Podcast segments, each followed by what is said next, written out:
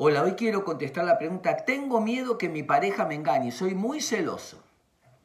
Los celos desgastan, tanto para el celoso como para el celado.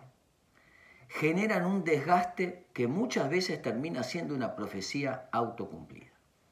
Básicamente el proceso del celoso es el siguiente. Se pone en el rol de pregunta. Pregunto, ¿dónde? ¿Cómo? ¿Cuándo?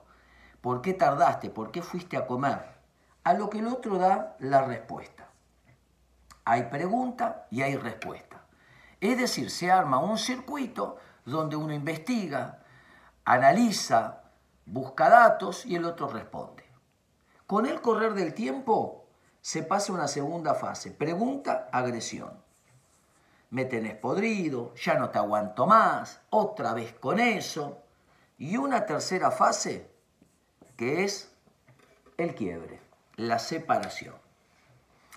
El celoso tiene la ilusión de que si tiene la información, eh, la hipótesis de que me va a engañar o me estás engañando va a desaparecer. Es decir, que el celoso tiene miedo del engaño. Y el mayor engaño es el autoengaño. El autoengaño del celoso es creer que si tiene la información va a estar en control. Ejemplo, ¿Dónde fuiste a comer? Bueno, fui a comer con una compañera de trabajo. Ah, te lo digo para que estés tranquila. Perfecto. Y entonces viene una nueva pregunta. ¿Y por qué fuiste con esa y no fuiste con, con esa, con otra persona? Mira, eh, hoy voy a llegar tarde porque tenemos una reunión. Perfecto, gracias por avisarme. Pero surge una nueva pregunta. ¿Y por qué tenés una reunión tan tarde? Entonces, a la información siempre surgen preguntas. El problema del celoso es creer que si tiene toda la información, los celos van a disminuir.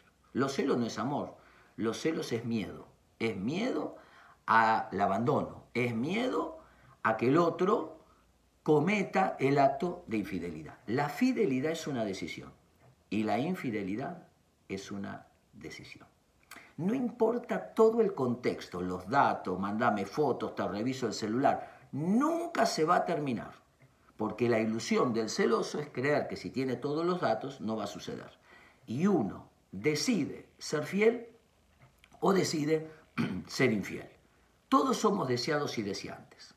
Yo le digo a las parejas, vos podrías estar con otra, vos podrías estar con otro, pero han decidido estar juntos porque el amor se basa en la libertad.